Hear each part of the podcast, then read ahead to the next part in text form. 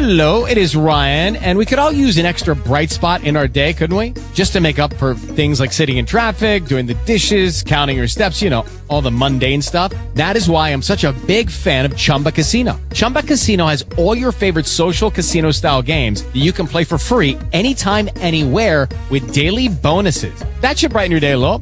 Actually, a lot. So sign up now at chumbacasino.com. That's chumbacasino.com. No purchase necessary. VGW Group. Void were prohibited by law. See terms and conditions. 18 plus.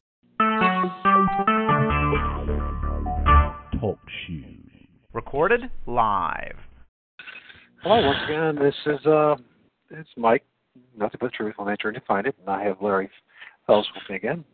And uh, did I say Phillips or Phillips? What did I just say there? you know what? It's funny because well, you know, I have to share this. I have to share this with your audience. You know, there's uh, a lot of people think that I'm. You know, it is Phillips, but a lot of people think uh, you don't have any relationship to Eric Phelps, do you? And then a lot of people say, "Do you know Fred Phelps?" now, by the way, I've met Fred Phelps, and I've met all of his family. In fact, Wow. I've attended I've attended Fred Phelps's church in Topeka, Kansas, uh, and my wife and my son have attended there, uh, just because we wanted to we wanted to see exactly what went on in that church. That's for another broadcast, and I'll share that with people. Um, but you talk about a distortion between law and grace with Fred Phelps, man. I'll tell you that's quite a story. But uh, anyway, onward onward to this broadcast. Yep. So, uh, yeah, we're going to be part three of the Book of Romans, um, and uh, we stopped off at uh, verse eight. Uh, chapter two, and I know that seems like we didn't get a lot done, but we had to go back into uh, the first chapter of Romans to to understand the first eight verses, as he talks about um, recompense for their errors, which was met, and explaining that uh, this uh, gave him over to a reprobate mind to do those things which are not convenient.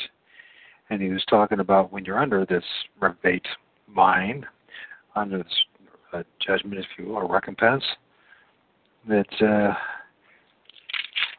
you know, judging others, well, basically you're you're a walking hypocrite, and uh, until you get right, or God makes you right and standing with Him and His, and uh, I guess if you'd say uh, indwelling of God's Spirit in you, you can't really make good judgment. yeah, you can't. uh You really can't. You know, it's it's it's really much more than that. I mean, you're spiritually dead, and you um you're walking around as a dead person enslaved to Satan's kingdom.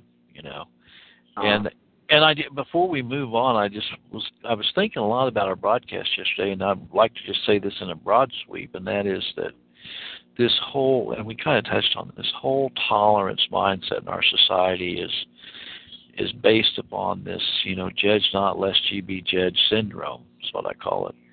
And uh, the problem is, is that, uh, you know, uh, like I I was on my, you know, I I was talking to my cousin one day, and my cousin is the wife of the district superintendent for the Wesleyan Methodist Church, and so he has a highfalutin position within that organization. And she said to me, and by the way, it was on a it was on a what I call a relative call. Um, it was a my RA R slash A relative Arminian call, proselyting me, trying to win me over. Okay, they all got together and ganged up on me, you know. And and here's the way it went. Um, Sharon, Sharon is the person that I've just mentioned. Sharon, Larry. Now you know and you know very well, and you've been raised to understand. Now, see, that's mind control. Larry, you know very well, and Larry, you know you've been raised to understand that God is not willing that any should perish, but all should come to repentance. Now, I was not, that was about, what, seven months ago? Man, I, I guess the Lord's bringing me a long way here. okay, because my response was not was not real gracious. Because here's was my response, Sharon. You understand that you are leaving out the most important two words in that passage of Scripture, us word. And you understand who Peter was addressing there the beloved, the elect. And he was not addressing all men without exception. Now, Sharon, if you want to get into a long discussion about the proper interpretation of this passage, we can do that. I'm through with you, Larry Phillips. this conversation's over. I'm blocking you off Facebook. I don't. I'm through. I'm done. I'm done. okay, that's You know, the way. To, no, No, I know. I know exactly what you're going through. I, I went that through that with uh, siblings and other people too. yeah, For some reason, there's something in us where we don't want to go. Instead of abandoning our, our assumptions and our, our opinions, just go back to the Word of God.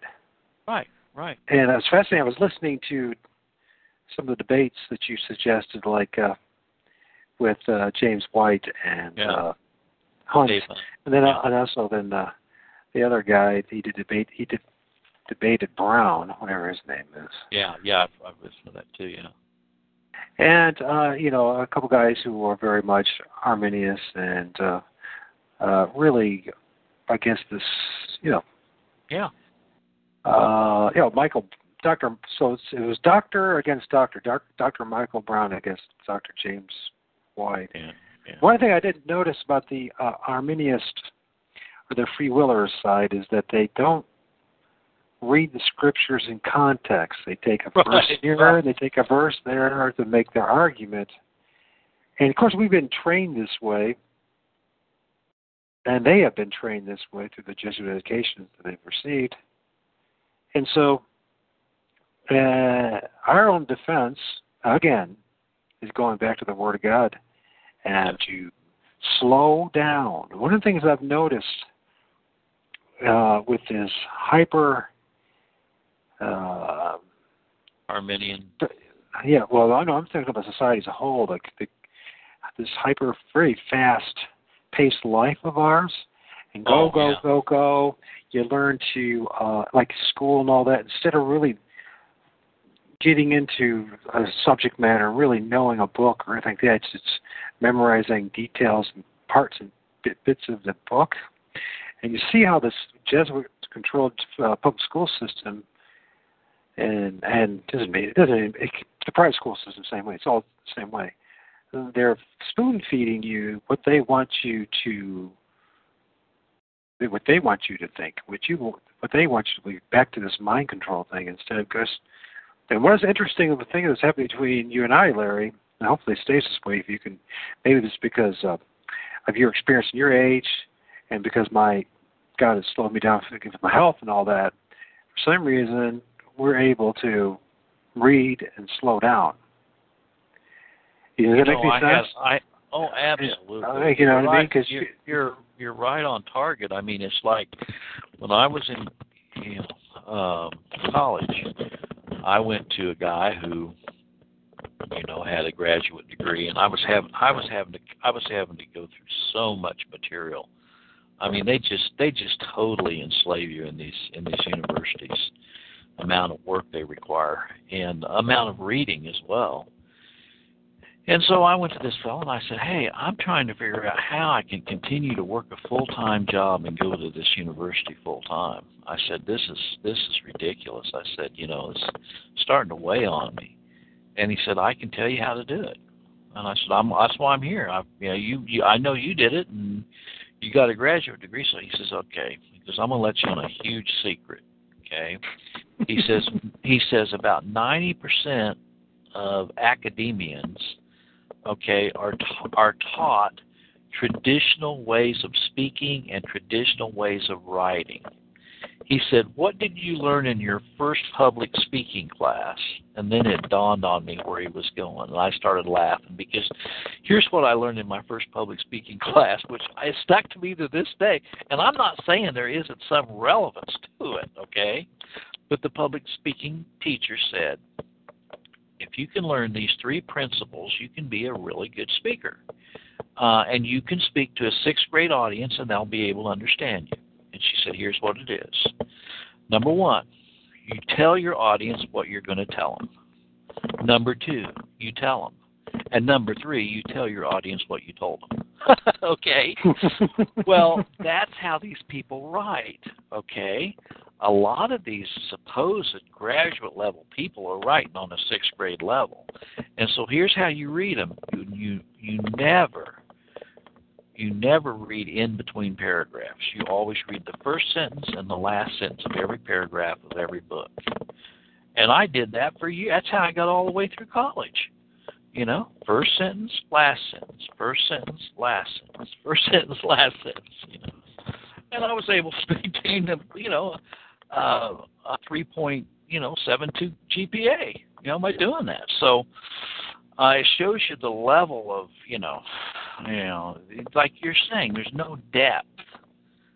There's no right. there's there's no meaning behind the meaning. There's no context. It's all surface kind of stuff. So anyway, uh, well, before we go back- any further, for some reason your mic or whatever's going on, a lot of rustling noise. And, is it really? Hold on a second. yeah, I don't know if there's got a bad connection. Let me see if I can hold on. One. Man, it's kind of quiet now. Are you back? And uh, so, Now is that is that any better? uh, you're still breaking up. I think what you need to do is either I can either I can call you in, or you need to call back on TalkShoe so you get better connection. Okay. You mean okay? Well, I uh, I'll Why don't you try? call- Why don't you just call, call back on TalkShoe and see if a better connection? If that doesn't work, then Now I'll call you're you. saying you're saying not calling on Skype. Just call in like you did before into the Okay. chat room Oh, in TalkShoe. Oh, Get oh, okay. it, Well, I it, call- I it sounds like you got a bad connection. I hope that's what it is. Is it is it a cordless headset? no, I called in on Skype though, and put in the ID number. Yeah. And you got a Okay. bad connection. I'll, I'll tell you what. You hang up. You hang up, and I'll call you via Skype. Just hang All up. right. I'll call you. All right. And then we'll get this going. And hold. Okay, he's gone. Get back in here, and maybe that's what will help. I hope that helps, because he has some very useful information right there, doesn't it? Read the first and the last sentence of the paragraph if you want to get through these college textbooks. And it seems like all these Bible study books and all these other self-help books. So basically, what it's saying is is that eighty percent is um, of the book is absolutely useless. Now, once you get yourself trained to think that way, um, and to, to study that way, and you get yourself into a habit of being in a a rush to get the information, now you become yourself much more susceptible to mind control and what other people want you to say. And I think it's fascinating how God, in particular, how you know a lot of people can't stand the King James Bible because what happens with King James Bible if you start reading it, especially out loud, you'll start fumbling and stumbling. Uh, so it, it, this book actually forces you to slow down and read, and it was quite clever um, the way they wrote it. I know a lot of people can't stand it. I've had guests to call it uh, uh, uh, Shakespearean gibberish. But the truth of the matter is, it, it does force you to slow down. And we live in a world where there's amazingly frantic pace, where everyone's hurrying and hurry to get nowhere. Yeah, that's true. And so this Bible is even more powerful the more and more, uh, especially this whole time I've been spending with you, Larry, is how to, the necessity to slow it down. So let's go start with 9 here. It says, verse 9 of uh, chapter 2, it says, Tribulations, but it's not tribulations, it's tribulation and anguish upon every soul of man that doeth evil of the Jew first and also of the Gentile. But uh, well, let's just stop there. What uh, what is that verse actually saying there, Larry? What do you think it's saying? Well, I think that uh, you know we know that uh, there's there's there's two kinds of tribulations, and there's there's two kinds of anguish. There's probably a lot more than that, but the tribulation on uh, the elect that disobeys God's commands and so on, of course, you're going to be a guilty conscience. And of course, if you're truly God's elect, He's going to cause you to repent, turn back to Him. But for the uh, reprobate, the tribulation and anguish is uh, obviously going to be met when they when they are when they come to stand before God, and He, um, you know, He He casts them into hell. And so you have to make a distinction there. Now, I know uh, prior to my conversion, uh, I had a lot of tri- tribulation and anguish on my soul, uh, and that's called conviction. okay, mm-hmm. And so, um, so that's that's my sort of thoughts on that. You know, um, notice he he says in the, in the next one, you know, he's well, he says the Jew first and also the Gentile. And uh, you know, it's it's interesting because the by and large, and, and I have to qualify that, but by and large in the Old Testament, you don't find a lot of Gentile believers. Uh, you know, Job was a Gentile, uh, but uh, I think that's what he's referring to there. The Jew first, you know. I mean, we see a lot more pre- prevalence of, of, of Jews who were faith, who who had faith in the Old Testament than than Gentiles. Interesting. That, that has nothing to do with uh, the present time, kind of leading up to 70 AD, or you think it's just re- he's just reflecting back into the Old Testament and the history of the Jews? Well, I think I think that it it can be it it can be both. Now, I I think there's a danger of course, um, because there's such a, a sludge podge of this uh, New Testament misapplication to the statehood of Israel and the Jews and aligning that with so called Christianity, and never the twain shall meet. And so we know that there's 7,000 that have not bowed the knee to the image of Baal, and we also know that in Revelation, there's 144,000 uh, that are going to come to, uh, that are going to be very active in the la- very last days. Uh, 12 tri- 12,000 from each of the 12 tribes. But I'm very, very uh, clear when I t- talk about this Jewish Gentile talk. People understand that I am making a I'm making a uh, distinction between spiritual Israel and physical Israel. Okay. Well, I, I've, let's go back to verse eight and then read to uh, eleven. I'm sorry, but I think it will okay. help to understand also what we just read in nine. uh, but unto them that are contentious and do not obey the truth, but obey unrighteousness, indignation, and wrath. And then it's, it's for some reason they've been separated into another verse, but it's, it should go. If you're reading it, you know it's it continues on from verse eight is what. Right, right. so it's indignation and wrath for those who uh, uh, obey unrighteousness and do, and do not obey truth and are contentious. They will receive indignation, wrath, tribulation, and anguish upon every soul of man that doeth evil, of the Jew first, and also the Gentiles. But glory, honor, and and peace to every man that worketh good, to the Jew first, and also the Gentiles. There is no respect of all of there is no respect of person with God.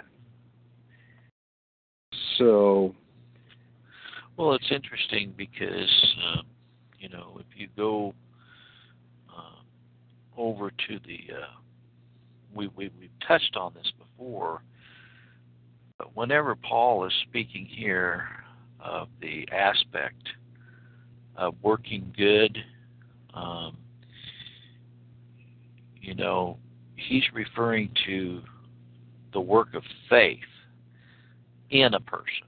He's not referring to, well, and I can show you in fourth in the fourth chapter of Romans. It says, verse two, for if Abraham were justified by works, he hath whereof, you know, to both to glory, but not before God. For what saith the Scripture? Abraham believed God, and it was counted unto him for righteousness. Now to him that worketh is the is the reward not reckoned of grace, but of debt. But to him that worketh not, but believeth on him that justifieth ungodly, his faith is counted for. I know I'm jumping ahead the chapter, but I think it's important to do that to show show what he's when he talks about working good, he's talking about you know faith. Okay. Yeah. And uh, if you you know, I'd like to you know, I, uh, I guess that's enough said on that. But there's a lot of scriptures that that convey that same that same uh, message. Right. I think we'll go on to, to twelve. Yeah. yeah. Not to be in a rush, but I think right, right. as uh, we go, I, I, and I, I appreciate your patience now. We are doing this. Others maybe might, might find this too slow. So come on, hurry up. But we're not going to do that. We want to truly understand what we're reading. And, and go to, to, to verse twelve for as many as have sinned without the law. So here's the answer to this question about the Jews and the Gentiles, I believe.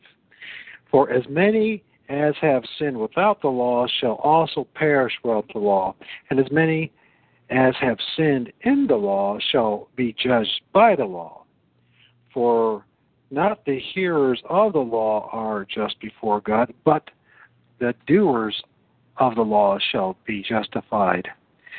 For when the Gentiles which have not the law do by nature the things contained in the law, these having not the law are a law unto themselves, which show the work of the law written in their hearts, their conscience also bearing witness, and their thoughts, in the meanwhile accusing and also excusing one another.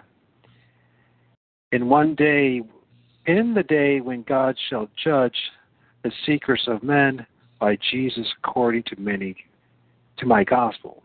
Behold, thou art called a Jew and restest in the law, and makest thou boast of God.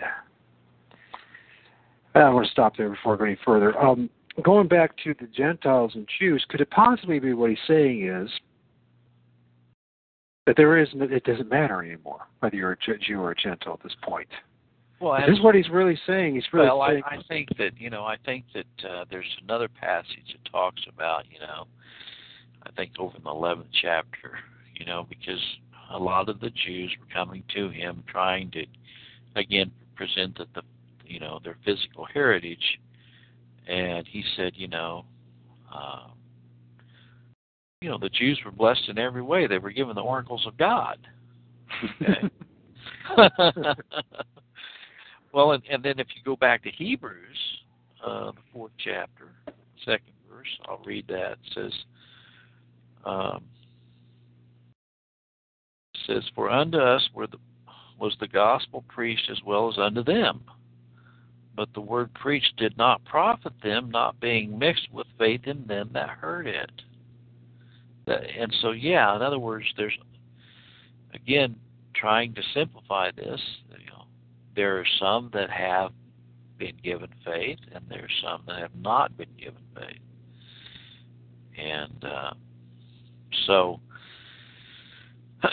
it gets down to the just shall live by faith again, and so that's uh, that's in a nutshell. And then, of course, you can go to uh, Second Timothy two, uh, 13, it says, If we believe not, uh, yet he he abideth faithful, he cannot deny himself. You know. So in other words, faith is the most important ingredient in any of this discussion. Without faith, it's impossible to please him. You know, and so um, and you know that know, behold, thou art a Jew, and re, re, you know, retesting the law and makest thy boast of God. And, and this isn't pick on Jew Day. I mean, the, there's a lot of people that are making their their boast of God and saying, you know, all the good works that they're doing to be approved of God and so on. But in 16 it says, In that day when God shall judge the secrets of men by Jesus Christ according to my gospel. What is his gospel? His gospel is that Jesus Christ came in the world to save sinners, of whom I am chief. And so his his faith and his trust is in the righteousness of Christ. That's his gospel. It's not in the uh, works of man. Right. And I, I, I am dwelling. My mind is still dwelling on this uh, of the Jew first, and also of the Gentile. And my hunch is that there are people out there, maybe dispensationalists, will use this as somehow that the Jews are somehow still to this point. You know, they're like the first. Like they have a special covenant. And I don't think he's actually talking about this. I just think he's No. saying chronologically, chronologically, that the Jews first got the truth, and now that and now also now the Gentiles. And it has, it has nothing more than that, and that's all he's saying is that once the Jews had it, now the Gentiles and the Jews have it. If you want it, you know, I yeah, mean? yeah, it's because everyone now. Yeah, because in the book of Acts, if you recall, um, they were preaching to the Jews. Uh, Paul and Peter were preaching to the Jews, and uh, they were rejecting it. And so they told, "Hey, you reject the truth. Now we go into the Gentiles." Okay. There you go. That's the answer to that question. Yeah. You know, You to And also in the in the Old Testament, through many messianic prophecies, it says that he will also be a light unto the Gentiles.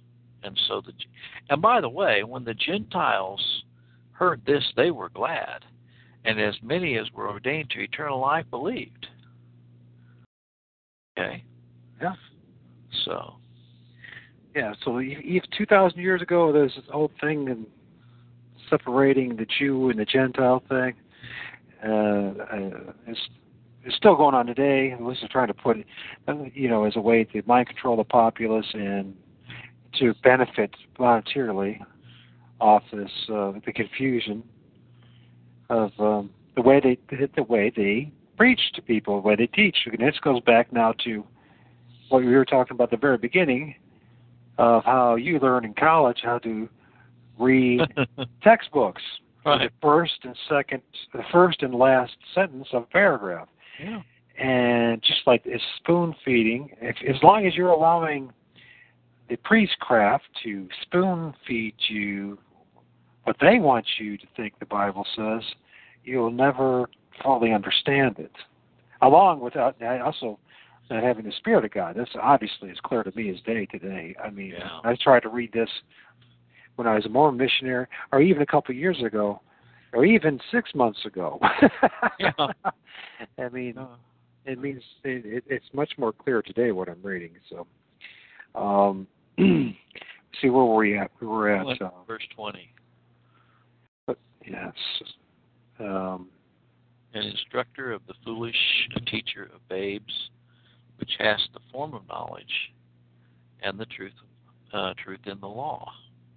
gosh, And you know, there's there's certain people out there. I'm not going to mention it. Well, I've uh, sometimes I mention names to try to make my point. You know, I mean, there's certain people out there that have a form of knowledge and truth in the law, but they're what they're doing is they're Judaizers. They're trying to bring people back under the old law service, and I'm not talking about uh, just ceremonial law or Levitic. I'm talking about people that are actually uh, you know, they think that by obeying the commandments is synonymous with uh, with faith, and it is not synonymous with faith. Um, now, I want to be real careful the way I say this. You know, and I said this. I sent you a thing today. You might want to look at it sometime. Um, I put in audio form what I believe according to the scriptures. And by the way, I'd written that about five years ago, and I've kind of just. Oh, really? Is that of you? Okay. I will. Yeah. But you know what it is is that that whole talk about the law. You know, I've had a guy tell me, "Well, Larry, do you, are you saying that you you don't believe that you should keep the Ten Commandments?" And I said, "No, I'm not saying I shouldn't keep the Ten Commandments, but now I've asked your answered your question. I've got a question for you. Do you perfectly keep all the Ten Commandments? And if you tell me you do, I know you're a liar and the truth's not in you. Okay? The only way that we can fulfill the royal law of faith is through trusting in Christ and the merits of His Son. And the, the law of love is going to give us a higher um, zeal, if you want to put it that way, honor. He says, If you love me, keep my commandments. In other words, because you love me, you're going to keep my commandments. And if you don't love me, you'll have no desire to do so. And so, that, that's kind of the thing on that. So, um, yeah, okay. So, what you're saying is, if you if if if you have uh, the love of God in you, then you'll want to keep all Ten Commandments. Yeah, I think you'll want to keep. Um, and so, but, but what happens when you realize you can't keep it? Well, then you you know that's another way to. Well, the Bible says the law is a schoolmaster to bring us to Christ. In other words, it's a constant uh, reminder in our hearts and souls that we can't perfectly keep we, we desire to, but in us dwelleth no good thing. The spirit lusteth against the flesh, and the flesh against the spirit. And as long, and you know, people get upset. About, I just, I, you know, I, I believe that I, I should be a truth teller, especially when I'm on a program called Nothing But the Truth. and the point is, as long as we're in these fleshy bodies, we are going to have a warfare between, um, you know, between Satan and between the Spirit, and uh, and God uses things like this to keep us humble. Um, and there's there's many many passages that we could go to to to show the reality of that. Hmm. But, uh, I I got an interesting question for you. You know, when I was listening to this debate, I noticed that the Arminians they, they use a lot of Old Testament verses to to support their stance on free will. Right. And avoid completely anything from Paul. And I was just think I was just thinking, you know, could could there have been you know, with the um and this just might be self-evident, but I'm going to talk about it anyways. You know, when Christ said that He would, when He died, He would, He would send us uh, His Comforter, His Spirit, and that um, be prior to that, that that suggests, but I could be wrong. Tell me if I'm wrong here. Prior to Christ being on earth, they didn't have that, did they? Well, that's a that's a loaded question, my friend. you know, this they could start little further. Yeah. Because, well, yeah. Let, because, let let me just because I, I need to I need to address right where you're at on that, and that is that we know that yeah Christ said that if I go away, I'll send a comforter, and He also said he he foretold the coming of the Holy Spirit at Pentecost. Okay, and he also uh, said to them uh, in numerous passages, and you can go do a word search on this, you know. Um, in Acts, Paul and Peter, many times that, it says the Holy Spirit fell on them. Um, and so, uh, you know, the, this is a big. You're you're you're you know you're you're raising a question that has been just fought over by theologians. I mean, over and over. You know, some of them say, you know, Holy Spirit came at Pentecost. It's a one-time experience. Some say that you know the Holy Spirit, you know, fell on them numerous times throughout the Book of Acts, and so that proves it's not a one-time experience. There's some that say, even go so far as to say that the uh, disciples were not even Christians prior to the death of Christ, and on and on and on. Well, the question I I just take it further back, and I know that people say, "Well, Larry always has to do this." It's, you know, I've been accused of being uh, a theological evolutionist. because you know how evolutionists say that was millions and millions of years ago. Well, Phillips always goes back to past eternity. but the problem, the difference with me and the evolutionists is I have the Bible on my side. Because let me say this: um, the the tr- the nature of the Trinity has never changed. You know, the Godhead consists of the Father, the Son, and the Holy Spirit. The Holy Spirit was just as active in creation as the Father and the Son, and the Holy Spirit, uh, you know, was just as active. In fact, you can see if you want to do a word study of the Spirit in the Old Testament, you'll find it very enlightening. Okay. Uh, now, I, that being said, uh, to get back to your question, you wanted to do this in depth. So okay. Yeah, Uh, but in, in the New Testament, there is, uh, after the ascension, there is a more prevalent uh, action of the Holy Spirit in the lives of believers. And we see that in the second chapter of Acts, a specific event happened, and it was prophesied in Joel, as you know. And Joel said, This is that. And that is a very, very important clause. This is that, which was spoken of by Joel the prophet. Um, as far as the, the the speaking in tongues, where they were, you know, other people from different countries were hearing them in their in their language and so on. That that was that. Okay. Also, you see, and, and we're getting into. I, don't want to go too far afield, but I want to at least touch on this. That when you get to the, uh, you know, the chapter in Corinthians on the gifts, uh, it very much alludes to the fact that their prophecies will, will fail and tongues will cease. And there, you know, there there are whole denominations of uh, churches, one of them being the Assembly of God, that teaches that you do not have the Holy Spirit unless you speak in tongues. right? yeah. That, that's what they teach. And that is absolutely total denial of Scripture. Okay? Uh-huh. Because um, uh, how can you? Okay, what happens when tongues cease? Of you know, let's just let's just give the the tongue speakers the, the benefit of the doubt. Let's say the tongues are still active today.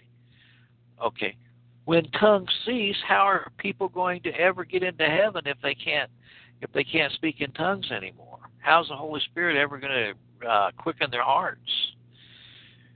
The point is, is that the answer is in John three again. This is really the answer to your question, and you can use this across the board in the Old Testament and the New Testament. You can use it in Old Testament times, and you can use it in future times. The Spirit bloweth where it listeth, and no man knoweth the sound thereof, and so is everyone that is born of the Spirit of God.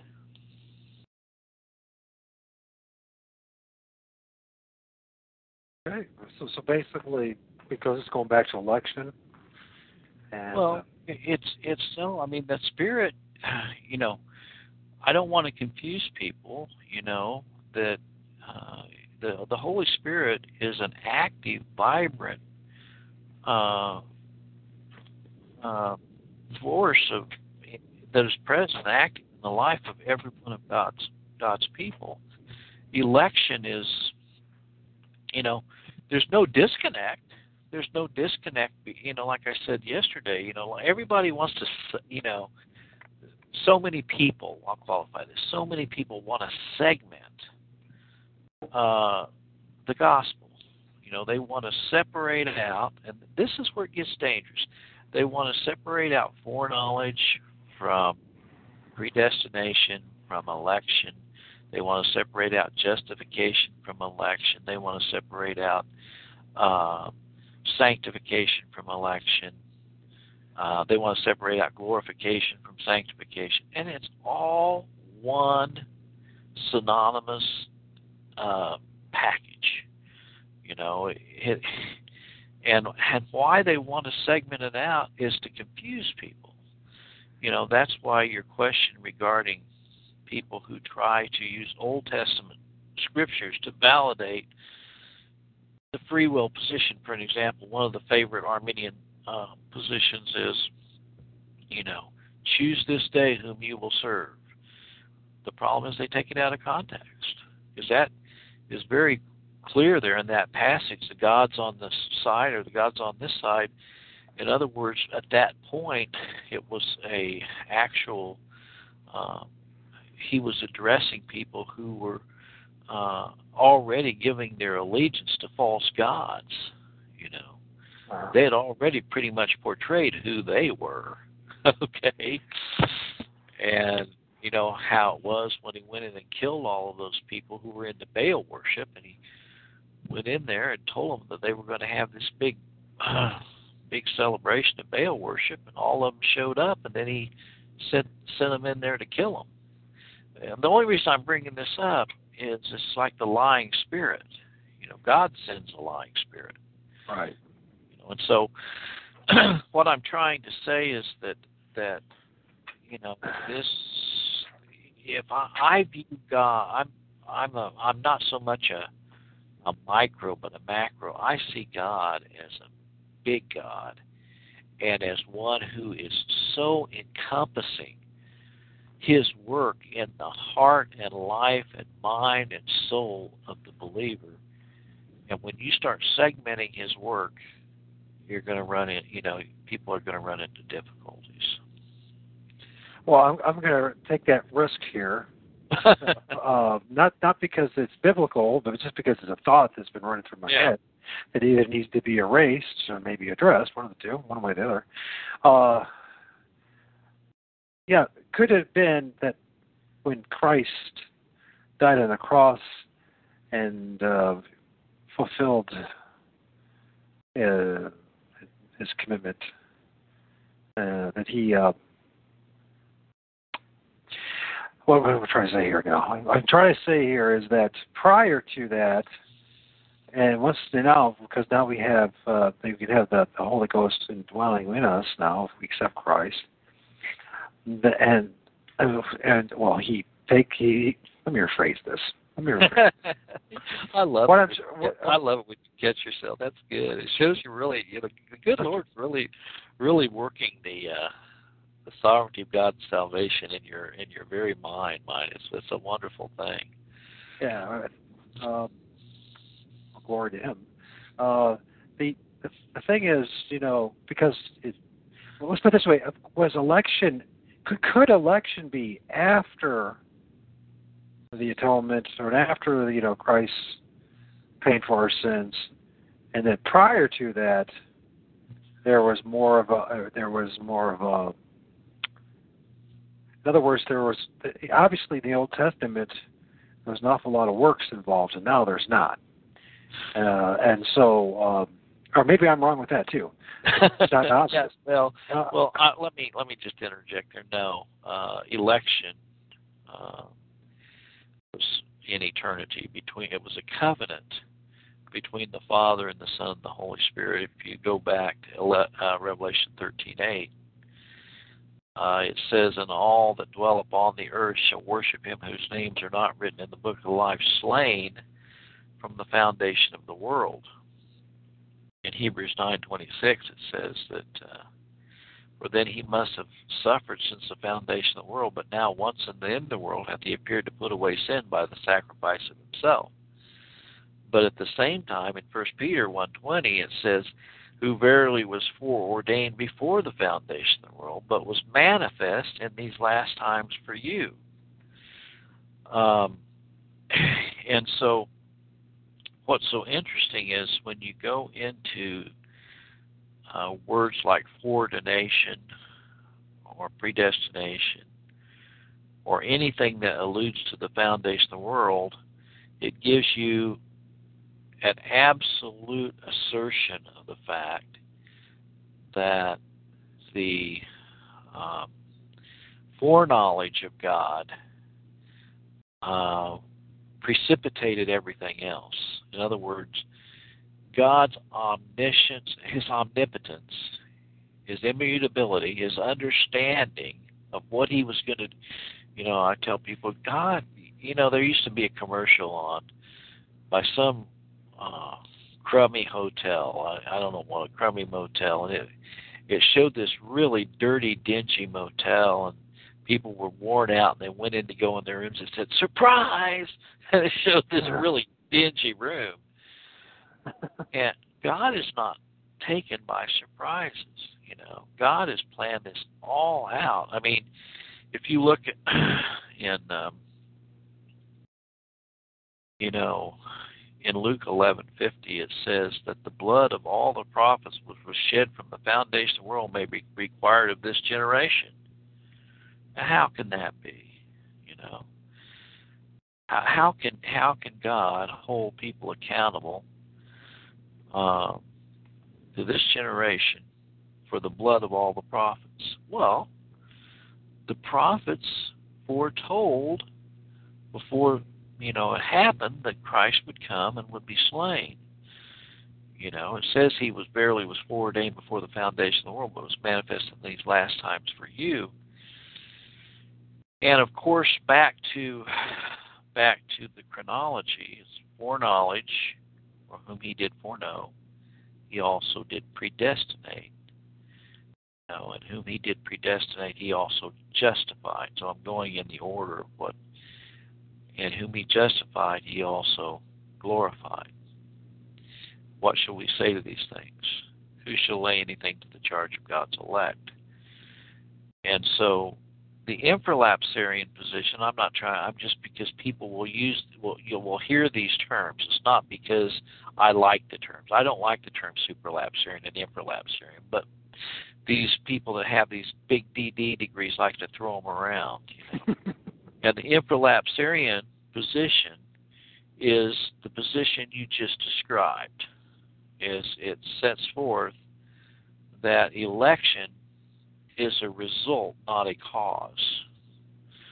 Now, I did, you didn't say it that way, but in other words, that something preceded election. The only thing that preceded election was foreknowledge. Okay, and it wasn't God knowing what you were going to do, it was God knowing what He was going to do. See, the, the Arminians teach foreknowledge is something that God knew what you were going to do. But that is a wrong interpretation.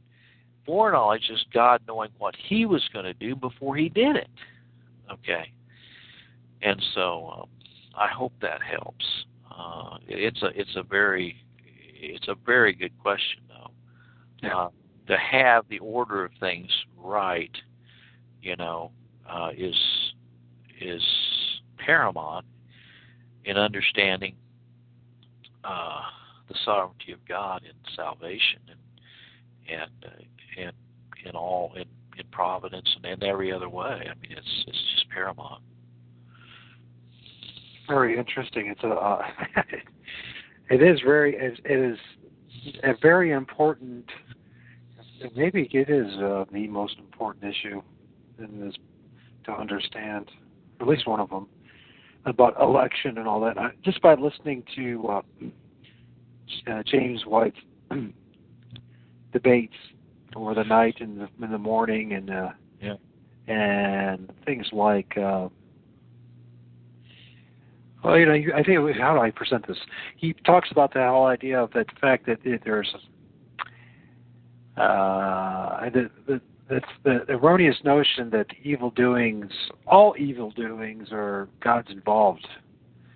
uh, with involvement with it, and that there are many, the majority of evil doings are just from reprobates who are just, you know, uh, just doing evil, and it has nothing to really do with his plan one way or the other. You know, he has the big, the big picture evil things that he he manipulates for his cause, his his glory. See that now with with James White, I agree with, and I will tell you, there's certain things that I don't agree with James White on, and that's one of them.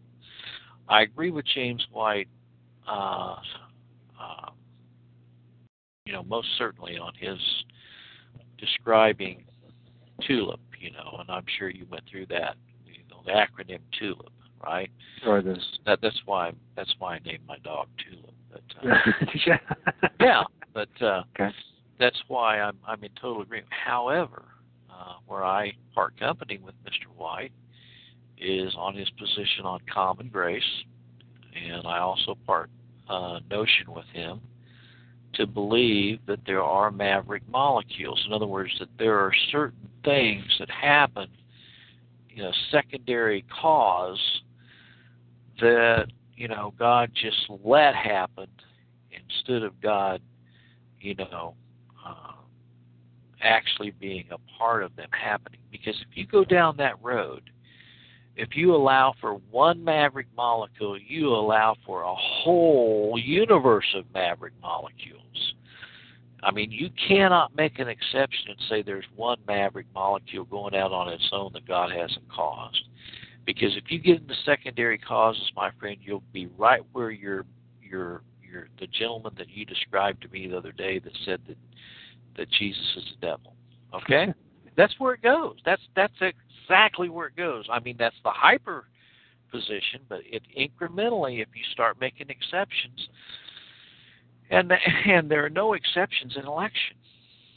So why do you think James White I think because does that or believes that? Is it well, I think that he is, um, if I'm not mistaken, he's a doctor. yes, right. and he, you know, and that he would be, you know, if he heard me and heard this conversation, he would literally go into orbit. But he's still holding on to a lot of the seminary, you know, I call it the dead cemetery that he went to.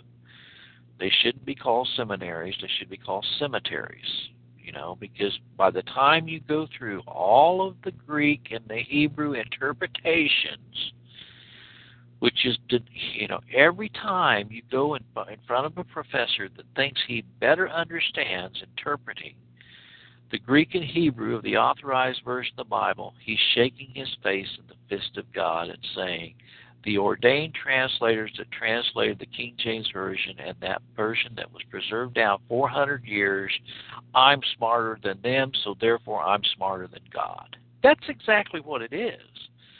And so he went through that process and he bought into some of it, and it's caused him to have some problems now because he's starting to try to, you know, align himself with some other folks like Piper and other people that, you know, now he he's he's incrementally changing over there. Just like some other people like that have, you know, huge audiences. But as far as that debate with Hunt, if the reason I wanted you to hear that, and I recommend all your audience to listen to that debate, is I think that James White lays out a real good comparison contrast between the Arminian view and the biblical view. Okay? Yes.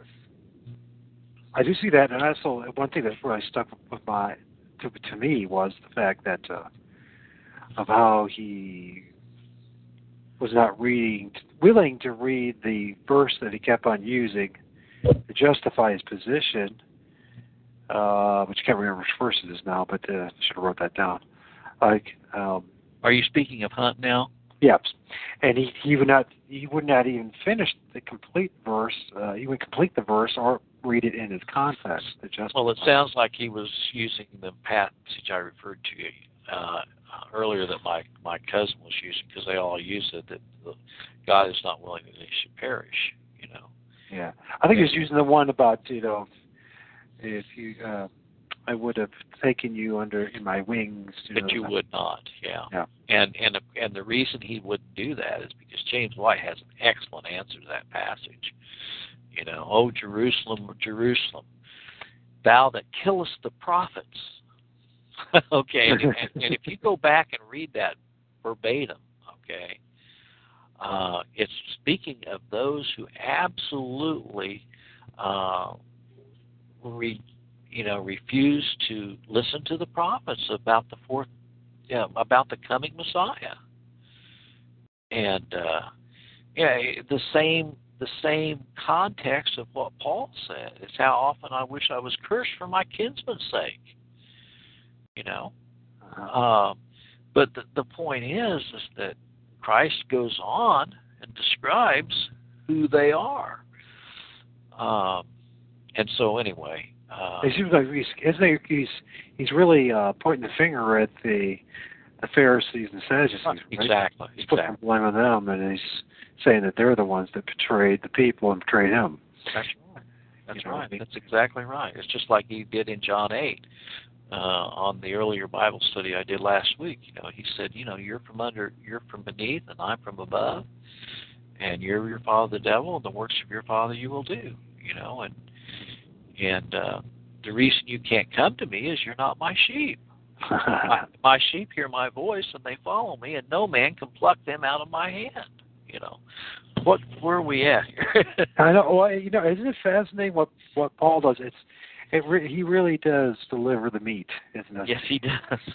he really causes you, if you're willing to, just to, to, to think. But you, Yeah. But once again, we're trained to plow through, and this is the reason why most people don't like uh, uh, Paul, is because we're trained to plow through it, and catch, you know, one or two points, and you just can't plow through it. So we're, I think we're at uh, 20, and uh, it says an instructor of the foolish, a teacher of babes.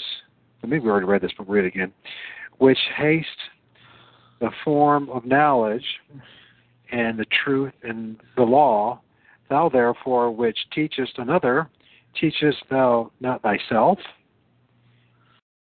Thou that preaches a man should not steal, does that steal? reason I'm laughing is I'll I'll give you a metaphor here. You know, Mm-hmm. uh, if you say that, uh, you know, now I I've said this before. I uh, I don't like Jimmy Carter. and I didn't vote for Jimmy Carter, and I think he was a deplorable president, but I don't think he was worse than any of the rest of them. Okay, I put them all in the same bushel. Okay, but anyway, Jimmy Carter did properly apply the scripture. If you look after a woman to lust after her, you've committed adultery in your heart, because that's what Christ said. right. That's what Christ said. That's what we're. That, that's what this is referring here. You know, stealing isn't just going in into a store and taking somebody's cash. I mean, there's a lot broader application for stealing than that. You know. Well, well, the thing is, when I'm reading this, one thing that I first think of is the priestcraft and the and uh, like uh, well, the Roman Catholic Church, but the Mormon Church, uh, all these organized religions, because uh, this is basically what they do. I mean, they steal from the laity. Um, he goes, um, you know what the biggest theft that they're the, the biggest theft there is they're they're they're stealing replacing you know stealing is the same thing as replacement if i come into your house and you have a a bottle say a whole jar full of quarters and i just put pennies in this place and take the quarters okay well that's what that's what the, this is referring to they're replacing with a false gospel they're not replacing it with the completed work of Jesus Christ. They're replacing it with works. yeah. That's on. stealing. It's stealing. You know. Therefore, thou teachest uh, another, teachest thou not thyself. Uh, thou that preaches a man should not steal, dost thou steal? Thou that sayest a man should not commit adultery, dost thou commit adultery? Thou that abhor, abhorrest idols, dost thou commit sacrilege? Uh, thou that makest thy, thy boast of the law, through breaking the law dishonors thou God? What does that uh, verse say to you? Well, in other words, that um, uh, you know what what Paul is, and you will find this as he goes down down further. He, you know, one thing I love about Paul, he always answers his own questions. He'll set forth all these questions, and he'll give them a chance, you know, and then he'll answer. okay, but anyway. Okay, so we can keep on uh, reading if you want. Yeah. Well, the answer is in verse 29. Yeah, just keep going. Okay. For the name of God is blasphemed among the Gentiles through you, as it is written. Really? Hmm. Interesting. For the name of God is blasphemed Mm-hmm. among the Gentiles through you, as is written. For circumcision verily profiteth if thou keep the law, but if thou break, be a breaker of the law, thy circumcision is made uncircumcision. Therefore, if the uncircumcision keep the the righteousness of the law, shall not the uncircumcision be counted for circumcision? that is uh, shall not uncircumcision which is by nature if it fulfill the law judge thee who by the le- by the letter and circumcision does transgress the law? For he is not a Jew which is one outwardly neither is that circumcision which is outward in the flesh. But he is a Jew which is one inwardly, and circumcision that is that of the heart, and the spirit, and not in the letter, who praise is not of men, but of God. Wow. What what advantage then? I'm going to go into three now, because it ties in a little bit. It looks like. What advantage then hath the Jew? What profit is there of circumcision? much every way, chiefly because that unto them were committed to the oracles of God. Yeah. Um, for uh, well, it looks like you go to another question. You want to comment here, but forget? I do. I do. I want because the the 29th verse there, we, we we need to spend just a few, you know, a little bit of time on that because that is a key a key verse. Um, he is not a Jew who's one outwardly, but inwardly circumcision of the heart. And we remember what happened in Galatians.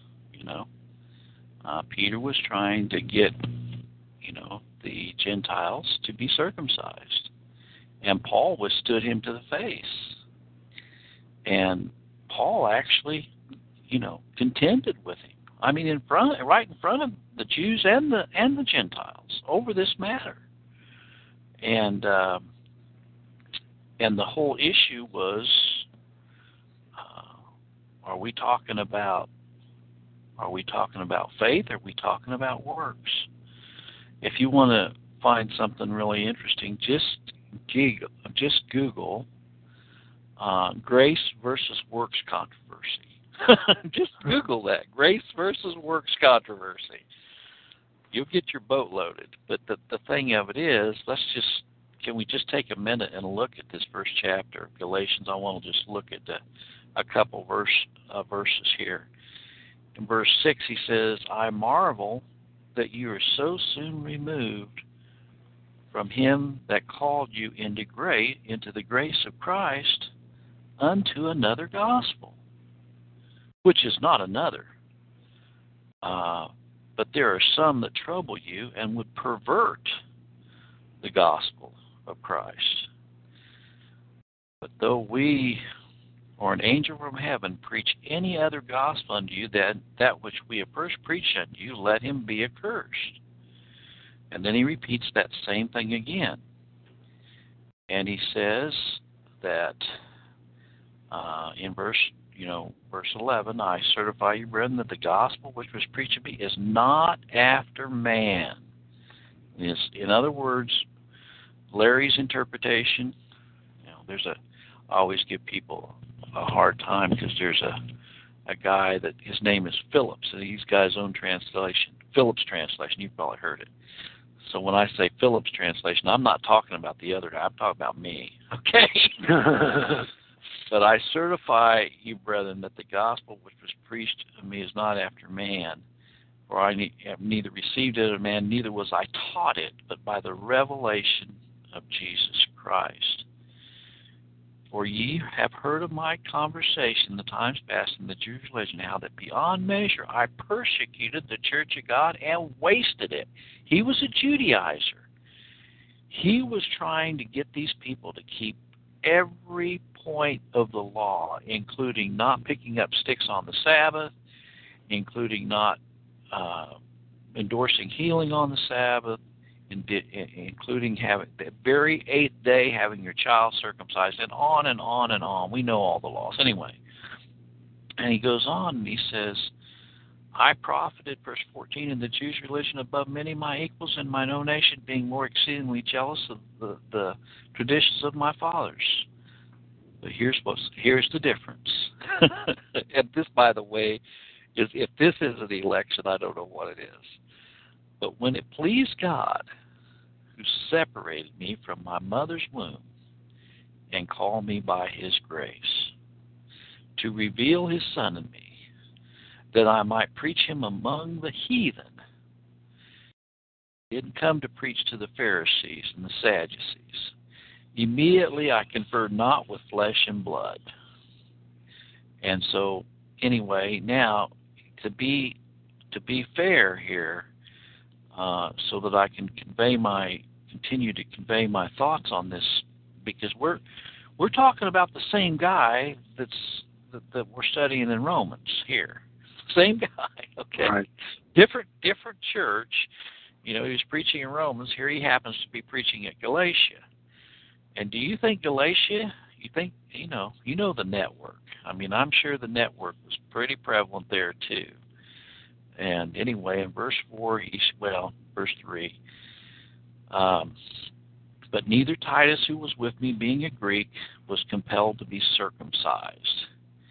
And because of false brethren, unawares, brought in, who came in privately to spy out our liberty, which we have in Christ,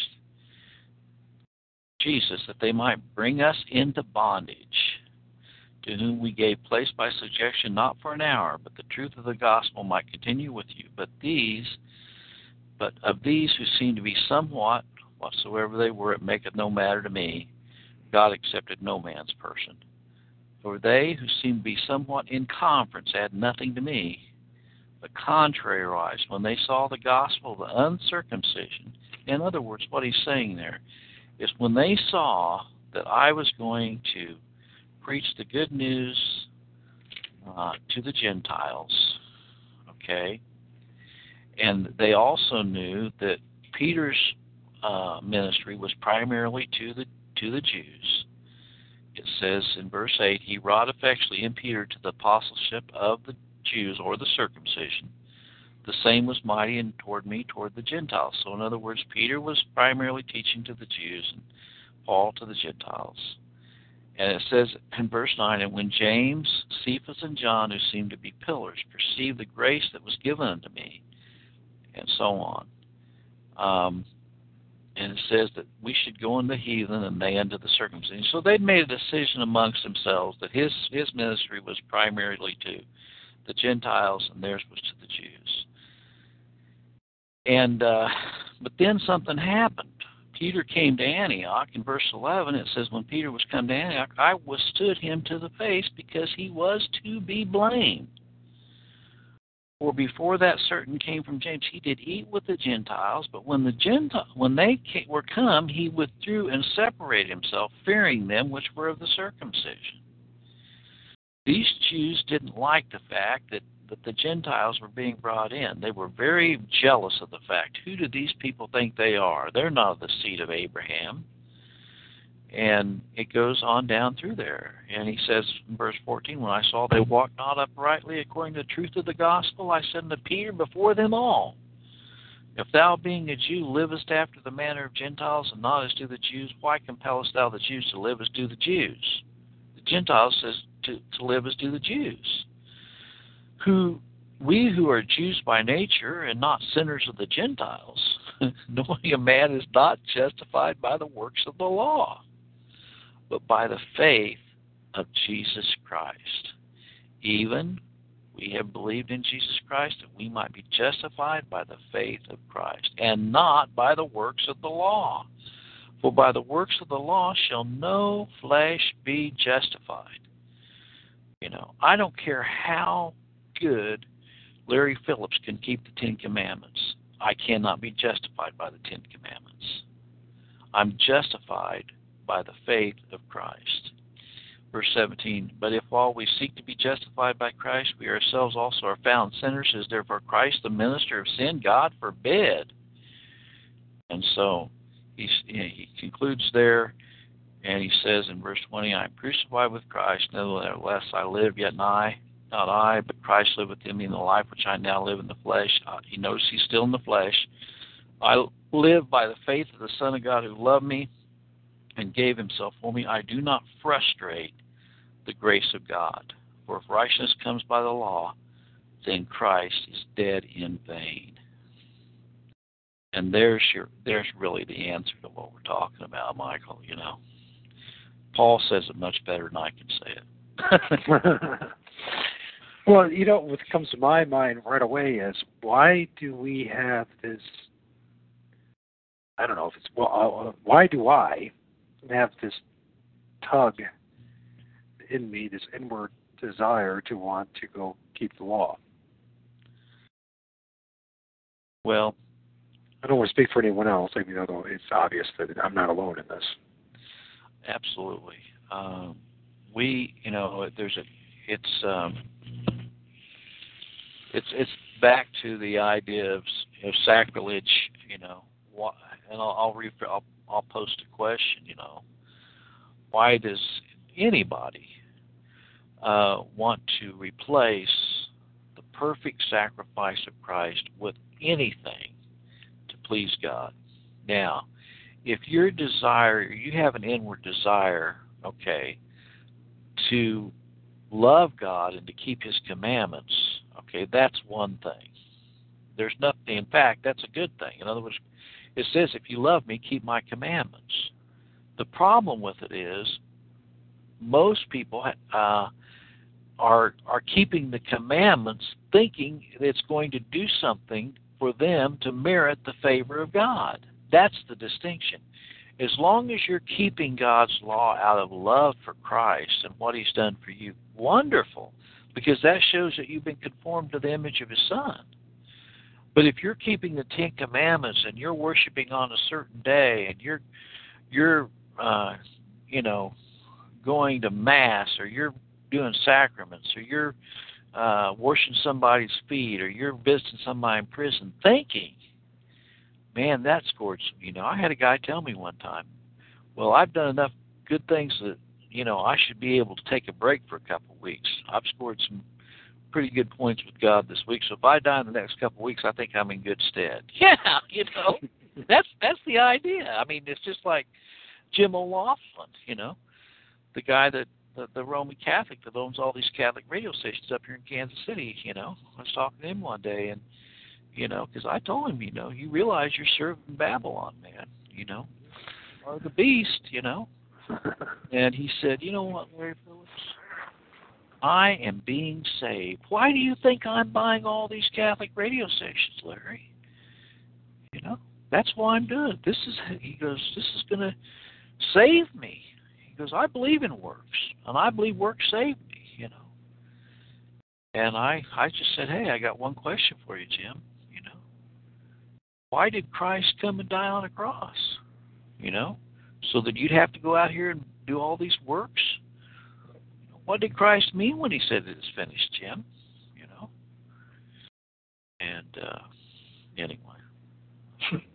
well, you know, yeah well, it's why the, the motivation is the most important question. You know, the motive behind why we do what we do. You know, why are we having this Bible study? You know, is the motive to gain points with God? That's not my motive because I know God's already completed the whole work.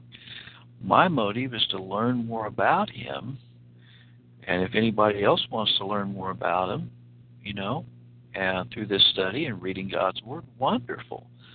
But there's this this is the key to what I think of as problem. The problem is that we don't know about him. right, right. Is, you know what I'm saying? What I'm saying is, um, there's that desire to, there's, I guess, because the veil has been placed. You know, it's like this. We're all like, we're all trained animals, if you will, like puppies waiting for a master. And we're used to using our eyes and following obediently the, the orders. And the way that God's going about this is not what we're used to. and so it's like, how do I have a, a personal, a truly personal relationship with God?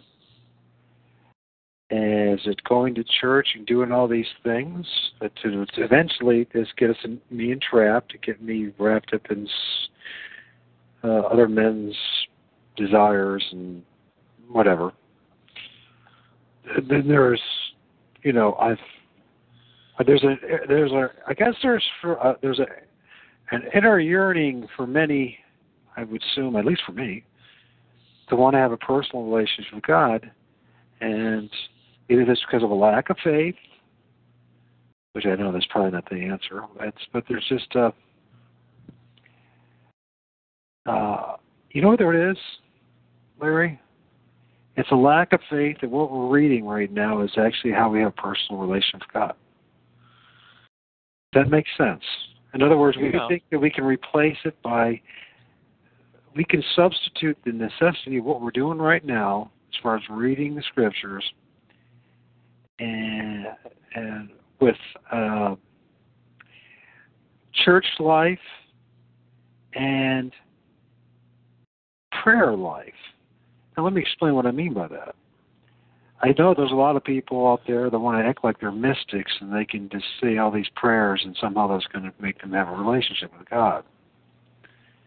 And then there's, of course, there's churchianity, going to church on Sunday, being part of uh, you know Wednesdays, uh, uh, Sunday school, all these kind of things. You know, being part of the group, and therefore I'm Christian, and therefore I'm close to God, type of thing. Substitute. There's like a mediator between us and God, and that's institution. And then with prayer, I'm not saying the prayer is wrong, but what I'm saying is the way to have a personal relationship, it seems evident at this point, is actually to read the Bible, which is something that I struggle with, and I think a lot of others do too, because of uh, well, the fallen nature that I am, and because of uh, a lack of faith that reading this book is actually how I'm going to have a, uh, a meaningful relationship with a true and living God. In other words, I want to have a personal I'm like everyone else. I want to have a personal experience, my very own. Of course, now it's all about me again, isn't it? I, I, I. You hear it all the time with everybody else, and there's that natural yearning that we have. We think that we should be so special that we should have our own personal experience going on on a constant basis with between us and God.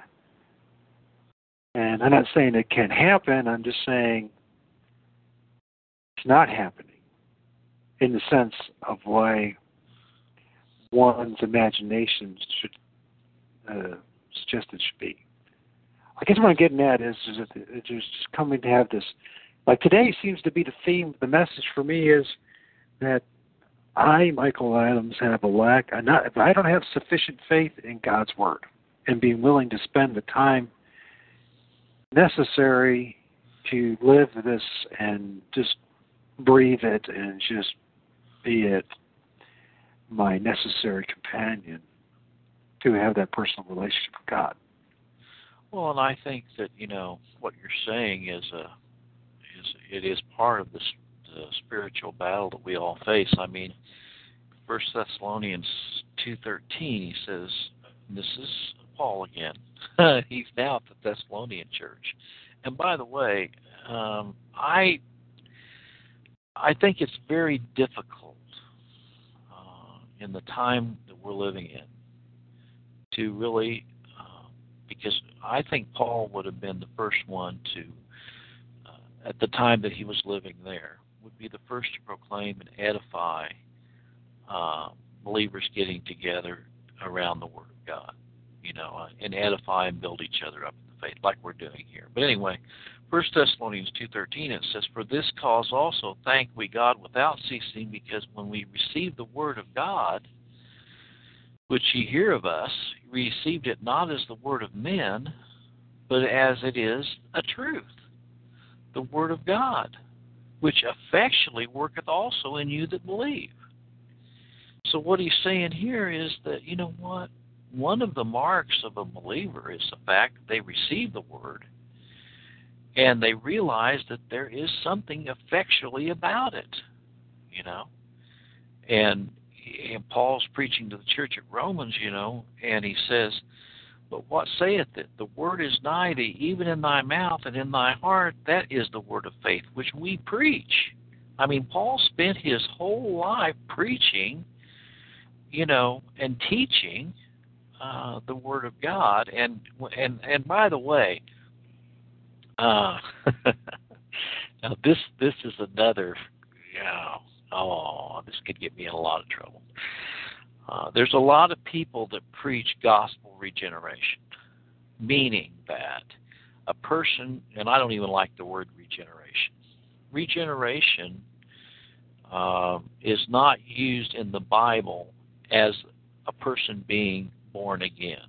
Okay, and you can you can check me out on that. Um, is James White one of those guys? Is he one of those guys?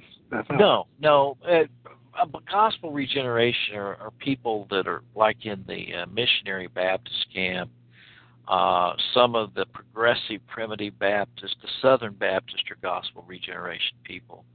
Uh, they actually believe, you know, how can you hear without a preacher, and how can you have been sent? But the problem is, it, they they stop there. They don't go on. It says the word is out of thy mouth. It goes on and says some are going to receive and some aren't going to receive the Word of God. The Word of God does one of two things, okay? And the Word of God does not necessarily have to be the Bible. Oh, now you say, uh oh, Larry's into special revelation. No. The Word of God is anything that God says, okay? In other words, if, uh, uh, I'll, I'll, give you an instance. Um, there were many times in the Old Testament where God actually spoke directly to the prophets. I mean, he actually spoke right to them. He spoke with Moses face to face. That was the word of God. Okay. But anyway, here he says, uh, here he's, uh, I just want to show how Paul is so, I mean, he's eloquent. Um, but Paul was in the same camp as Peter on this. Uh, First Peter one twenty five. The word of the Lord endureth forever, and this is the word which by the gospel is preached unto you. In other words, the word of the gospel and the word of the Lord are synonymous. It's synonymous.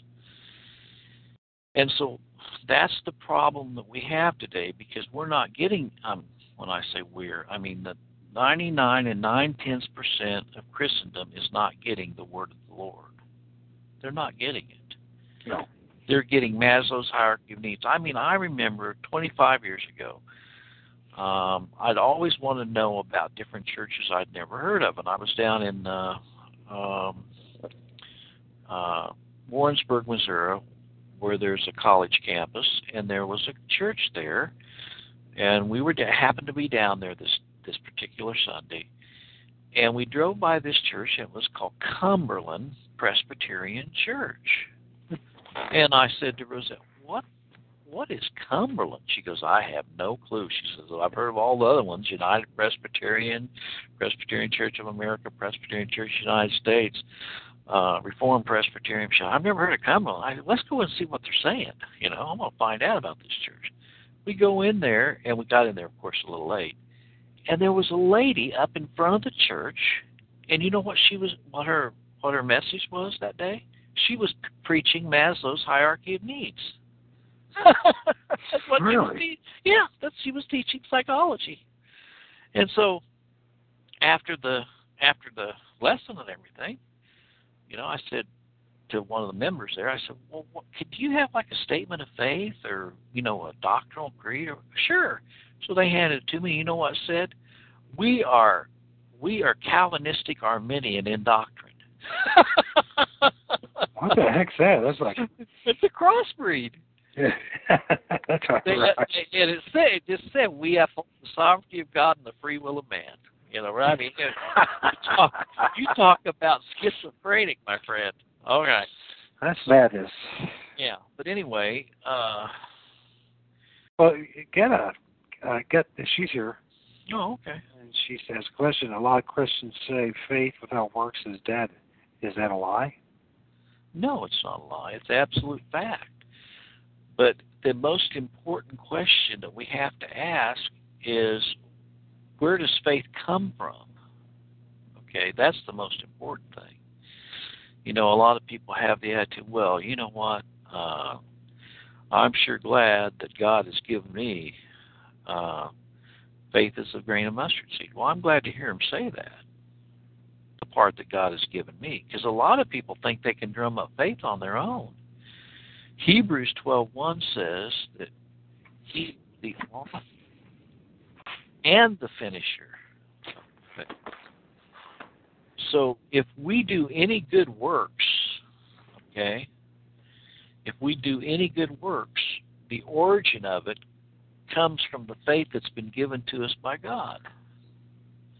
And by the way, if we have faith, we are going to do good works. Paul was a strong teacher on works. Now, Paul did not teach that works did anything to merit our salvation.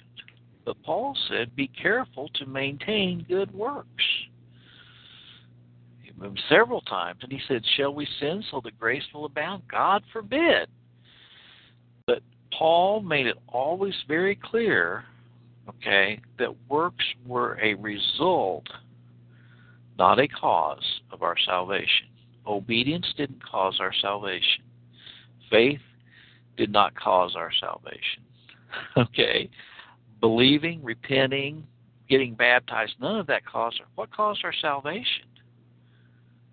What caused our salvation? God. Christ saved us. Christ- Christ, Christ's crucifixion. Christ's death on the cross. Hmm. He said, It is finished. Okay, that's the cause of, you know, our salvation and our justification. and, you know, it goes back to John 3 with, with Nicodemus. You know, you remember, Nicodemus came to Christ by night because he, and I'm convinced, and this is just my opinion, and I could be wrong, but I think there's a reason why Nicodemus came to Christ by night. He didn't he didn't want to be seen of all of his peers that he was going to Christ for spiritual instruction here. You know, Christ even said, "Aren't you a leader in Israel and you don't know these things?" well, isn't that part of the issue too? Then, when it comes to works, what is works? Because you know, uh, they're the yes, we're, going we are going all over the place tonight. That's okay. Uh, it's all relevant. Uh, what are works? What are works then? Because you know, uh, Churchianity is going to tell you what their version of works is, and uh, but what is works really about? I mean, what are they talking about here? Of course, is he, uh, the more you read this, there's nothing about Churchianity at all, is there? No.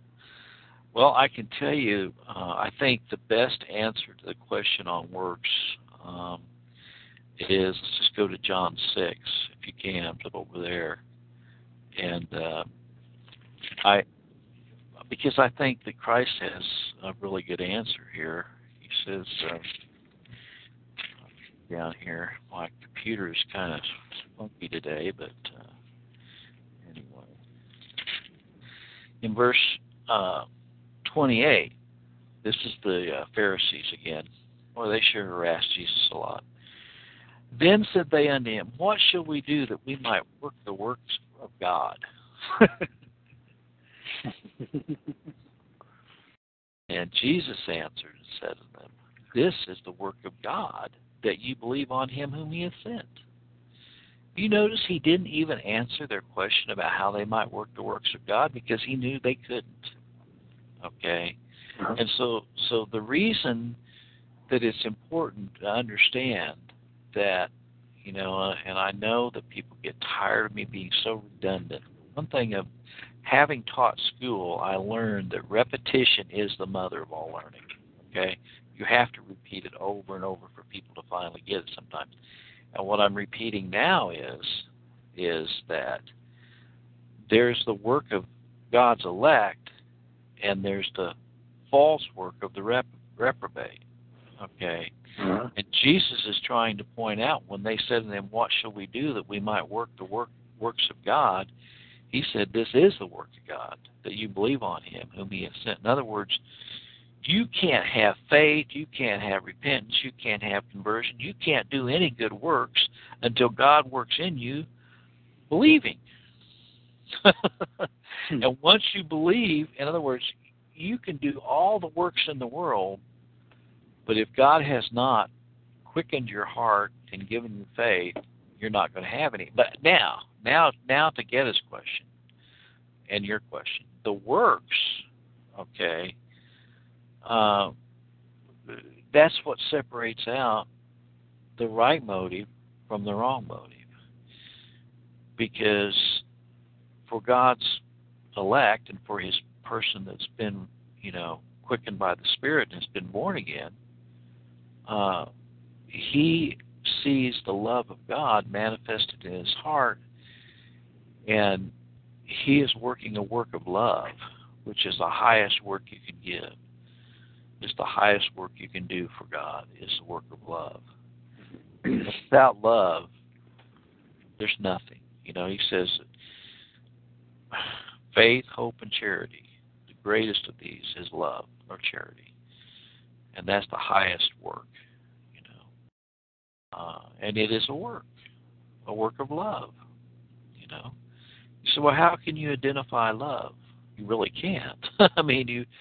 Um, but I've seen people dim it. I, you know, there's, I've seen a, a the pat, and I'm not exalting this person, but there's a lady at our church. She happens to be the pastor's wife, and I see nothing but uh, a, a servant, uh, a servant's heart in that lady. She's a giver. She loves, and she's been, been given love. You've seen people like that. They, they don't expect anything in return. They're not doing it to get man's glory. They just enjoy being a servant.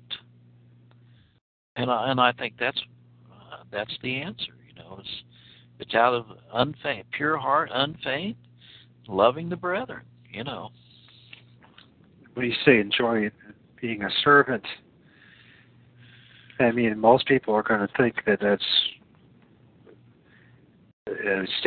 instinctively that it's serving others.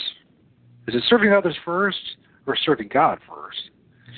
Well, you, know, the point is, is if you're, you know, if you're if you're born again by the Spirit of God, and God's Spirit's working in you, uh, you're gonna, you're obviously gonna serve God first. I mean, God is, you know, let the words of my mouth and the meditation of my heart be holy and acceptable, you know, to God.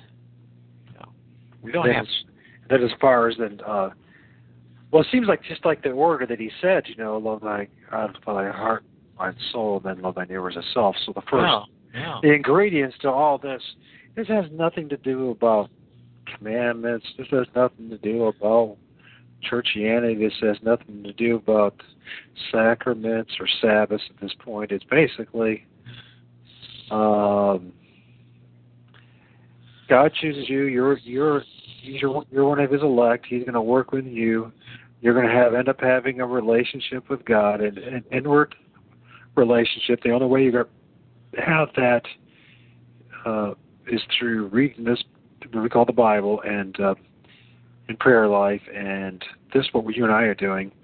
And as we're doing this, as God presents, life presents the opportunities to be a loving neighbor, we we will not because of any kind of earning, we won't even be thinking about brownie points. We'll just do it.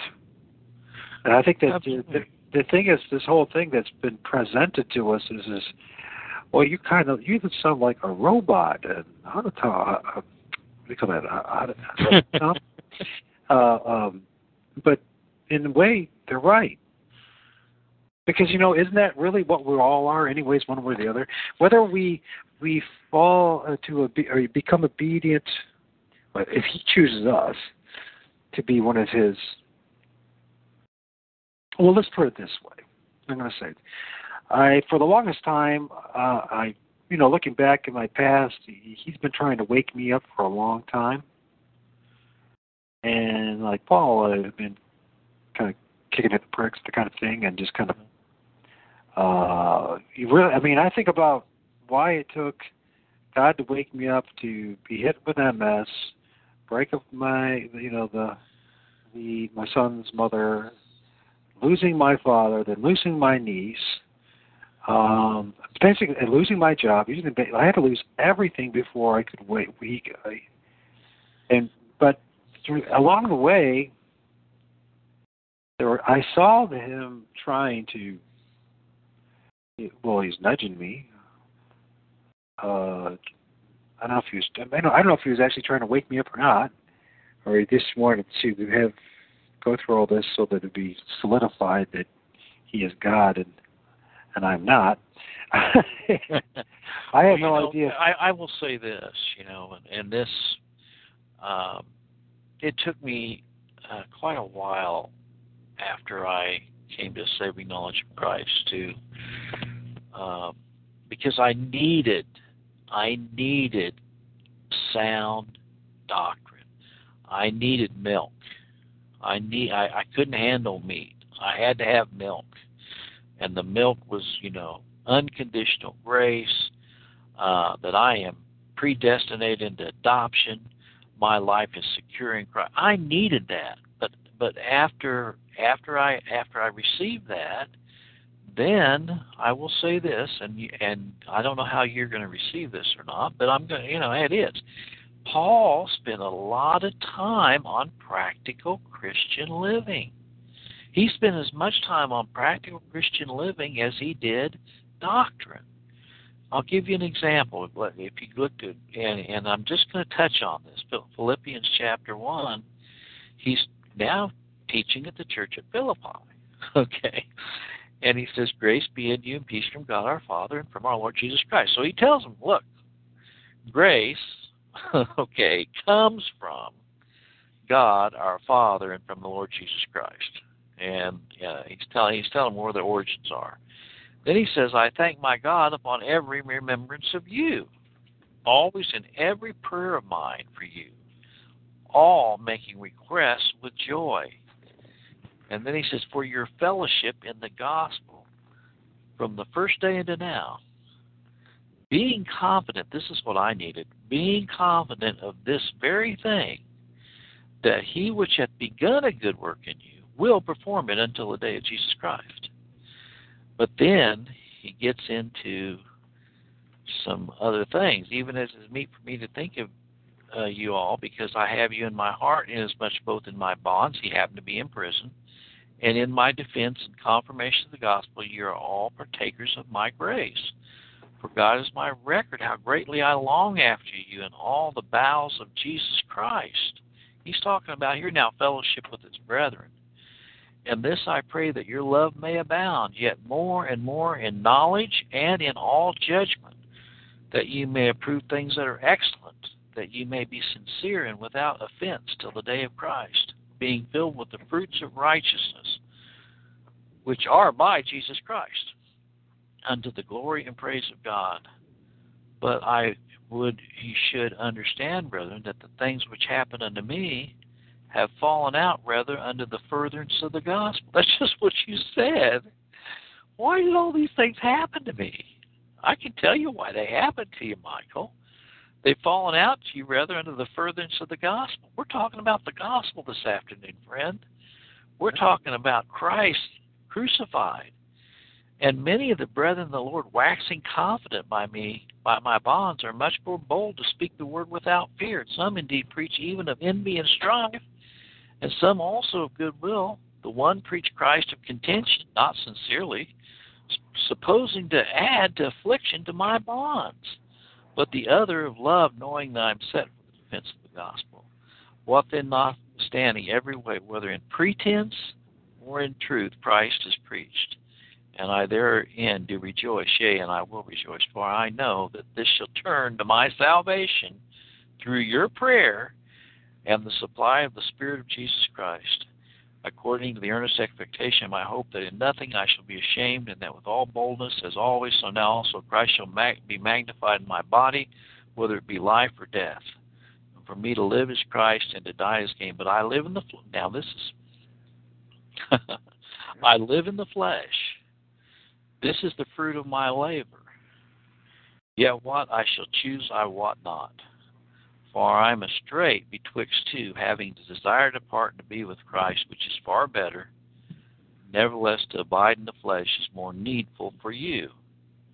And having this confidence, I know that I shall abide and continue with you for all your furtherance and joy of faith, that you may that your rejoicing may be more abundant in Jesus Christ for me by coming to you again. And only let your conversation be as that as it becometh the gospel of Christ, that whether I come and see you or else be absent, I may hear of your affairs, that ye stand fast in one spirit, with one mind, striving together for the faith of the gospel, and in nothing terrified by your adversaries, which is to them an evident token of perdition, but to you of salvation and that of God. For unto you is given in the behalf of Christ not only to believe on him, but also to suffer for his sake having the same conflict which you saw in me and now here to be in me. And now that's he's just starting to get started, okay? I mean you you get into you start getting into his practical instruction. And I'm telling you, some of his teachings are hard sayings. I mean, when you get into his practical Christian instructions, it's like, oh man, this sounds like legalism to me. But it's it's Paul's teachings, and he always mixes it with grace, and he always mixes it with the sovereignty of God in in the in the hearts and so I'm not denying that God that Paul doesn't teach practical Christian living at all. Okay. But what I am saying it's very important to have your foundation before you get into that. Because if you don't, uh, people start boasting, they start relying upon their works, they start they, they don't have the they don't have the order right, you know. Yeah, I do know. I do know, and it's you know, as you're reading that, it goes, I'm going through this uh, interesting uh, battle, and it's like, cause I I know what you're what you're reading to me. I, when I hear it, I, it's truth. Yeah. And then I go right back to the old Mike. Yeah. I and uh, the fallen uh, wretched Mike that I am. Uh, what? it makes you it's it, it's it really uh it's profound because it makes you really realize how important it is this uh it's not to be a bible thumper which i guess you'll end up being one uh, anyways um it's that you got to spend Okay, as much I've- possibly I've- time time in I've the had word people say to me, you know, are you one of those Bible thumpers? And I go, yeah. They go, you admit it? I go, yeah. They go, is that all you have to say? Go, yeah. guy told me one time I I used to have a friend of mine. He was another truck driver. I don't know why I like truck drivers. I, I like Walt, you know. But anyway, this guy was. This was before I was, you know, before I was uh, a Christian. You know, before I was really, and uh, he was, you know, he was uh, hyper Arminian. And uh, anytime I would, after I became a Christian, you know, I was studying the Bible. And so he'd call me up. His name was Bill. He'd call me up. and he'd want to talk about everything but the Bible. And I, I'd say, well, hey, let's talk about the Bible a while. And you know what he'd say? Saul, Saul, why persecutest thou me? and I said, what? He said, I don't. We don't need to go over all that stuff. We we already know all this stuff. You know. And I said, man, I I can't get enough of that stuff.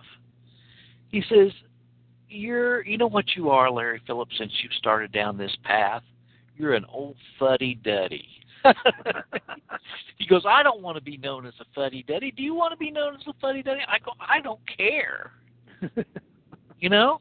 But anyway, that that kind of changed the nature of our relationship because I think that uh, we are going to want to stay in the Bible. We, if we are truly God's sheep, we're going to want to hear His voice, and we're going to be we want to be reminded day after day after day. That's why I, I I couldn't. There's nothing more. I sent you a message today. What's really important? It's in your email, and uh, I actually posted it on Facebook today. It's an old message back. Oh, I think I did that in 2014, and I had a terrible cold when I did it, so excuse the cold. But uh, that that's where I was at right at that point.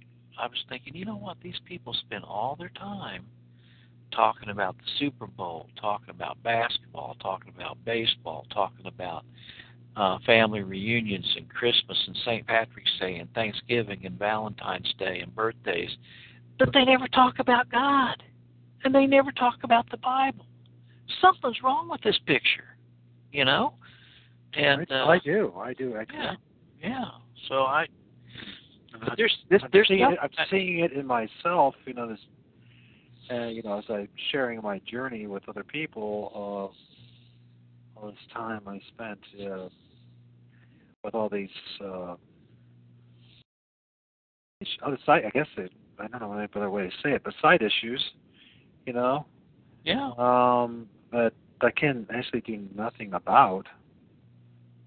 Um, it's it's no different than the, the when I was that guy that was watching the football game on Sunday, and uh, here I am. Uh, it's it's it's funny. Uh,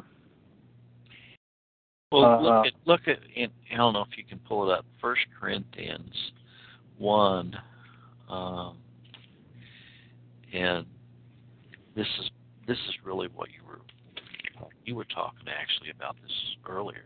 First Corinthians one 23 down through 31. Well, yeah. It says uh, 22 For the Jews require a sign, and the Greeks seek after wisdom. But we preach Christ crucified unto the Jews a stumbling block, and unto the Greeks foolishness, but unto them which are called. Okay? See, that that's where people need to understand that the gospel is not for the whole world, every person without exception. The gospel is for those who, which are called. But unto them which are called, both Jews and Greeks, Christ, Christ, the power of God and the wisdom of God. Because the foolishness of God is wiser than men. You know, I, I thought about that one time and I thought, why would Paul say that? There's nothing in God that's foolish. But he was trying to show that even the if God could be foolish, okay, if God could be foolish, he's still wiser than man. And the weakness of God, God's not weak at any point, but if he could be weak, he'd still be stronger than man. For you see your calling, brethren, how that not many wise men after the flesh, not many wise, mighty, not many noble are called. But God hath chosen the foolish things of the world to confound the wise. God hath chosen the weak things of the world to confound the things which are mighty. And the base things of the world and the things which are despised hath God chosen, yea, and the things which are not to bring to naught things that are, that no flesh should glory in his presence. Uh, and but of him are ye in Christ Jesus, who of God is made unto us wisdom and righteousness and sanctification and redemption. who of God? Okay, who of God has done all of those things? And then he, you know, he uh, he concludes that according as written, he that glorieth, let him glory in the Lord. And uh, I think that's a really good place to maybe end the broadcast today because that's oh yeah, it's a great place. Uh, you know, thank you very much for spending the uh, couple hours again with me. I really do value this, and uh, it looks like Walt is in the chat room and Kathy and Anna. So you're people are showing up today. That's great. Um, uh, the thing is, uh, yeah, it's what I'm seeing and what I'm uh, is that uh, yeah, I got to do more of this. I got to do more of this. This is this is the year to do more of uh, studying the scriptures and not so much worrying about. Mm, I know. I guess I had to go through all this whole thing the first year of the show to do all the things I did. And, uh, well, I can to realize to realize I, I how wanna, foolish I wanna I am. Kinda, I want to kind of give you. I want to kind of give you a, a you know, um, caveat, uh, which is you know, or, or just to let you know that there is anytime you anytime you have a desire to want to study the Bible and you get into the Bible, um, there are forces that will try to pull you away. I can tell you that there are there are forces that will try to get you off of studying the Bible. They'll try to get you involved in anything, and a lot of it is, you know, seemingly good stuff. I mean, it, you know, it, it could be uh, speaking out against, you know, Roman Catholicism. It could, you know, and I'm not saying any of those things are wrong.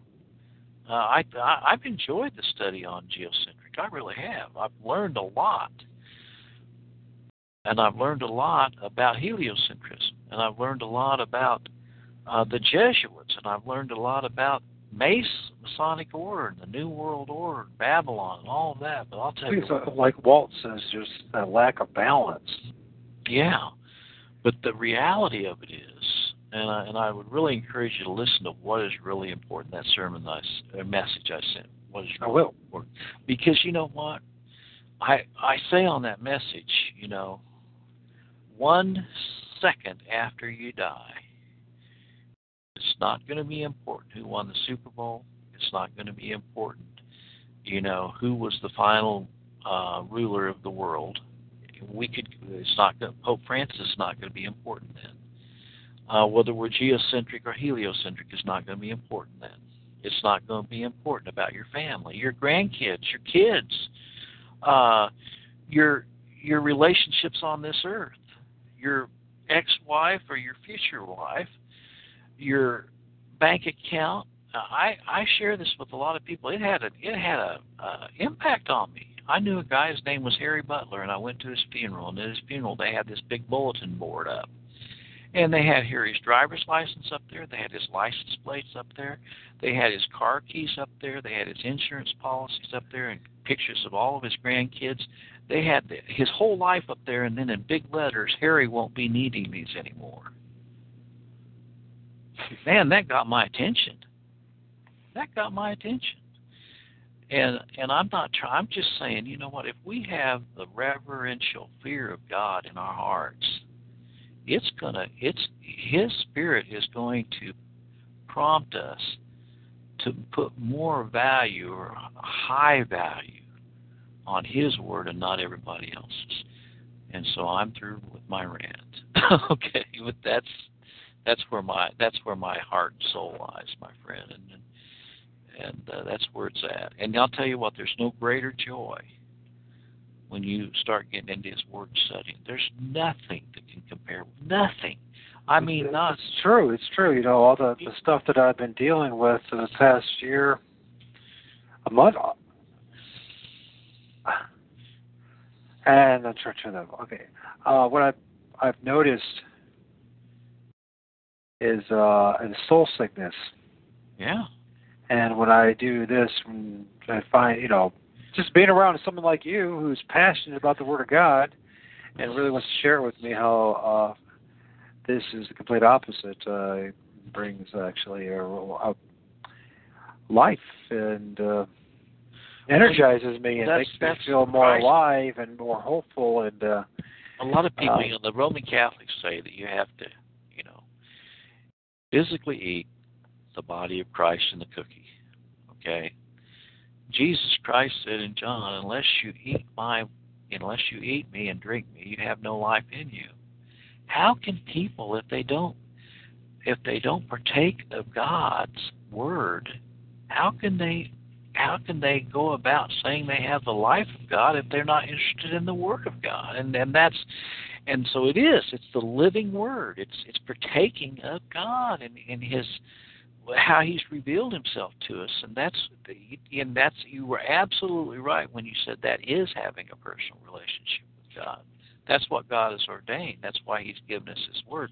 That's why there was. That's why there was you know 400 years of darkness because people didn't have his word and once the once the word was translated into in the english language thank god used john you know god used uh, tyndale. And they burned him to death. They they they killed him. And then they dug his bones up and everything else. They hated him because he brought the gospel to the common people. So anyway, I've really enjoyed our fellowship, brother, and uh, I always do.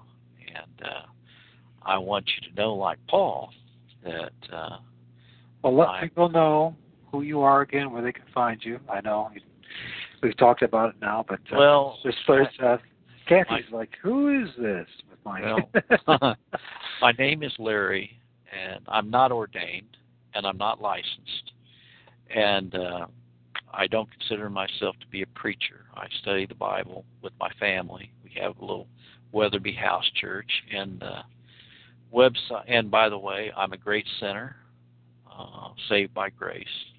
And Walter Stickle reminds me of that often. But I always say yes, but we're saved by grace, Walter. but anyway, uh, the website you can go to is uh, sermonaudio.com forward slash house church.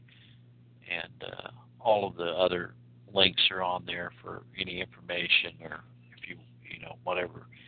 But um, okay, well, I've thoroughly enjoyed this time of, of Well- Bible study. we uh, let me end the, the recording here. Um, thank you once again, and uh, God bless all the folks listening and those who will listen in the future. Hey guys, it is Ryan. I'm not sure if you know this about me, but I'm a bit of a fun fanatic when I can. I like to work, but I like fun too. It's a thing. And now the truth is out there. I can tell you about my favorite place to have fun. Chumba Casino. They have hundreds of social casino style games to choose from with new games released each week. You can play for free anytime, anywhere. And each day brings a new chance to collect daily bonuses. So join me in the fun. Sign up now at chumbacasino.com. No purchase necessary. Group. Void were prohibited by law. See terms and conditions. 18 plus.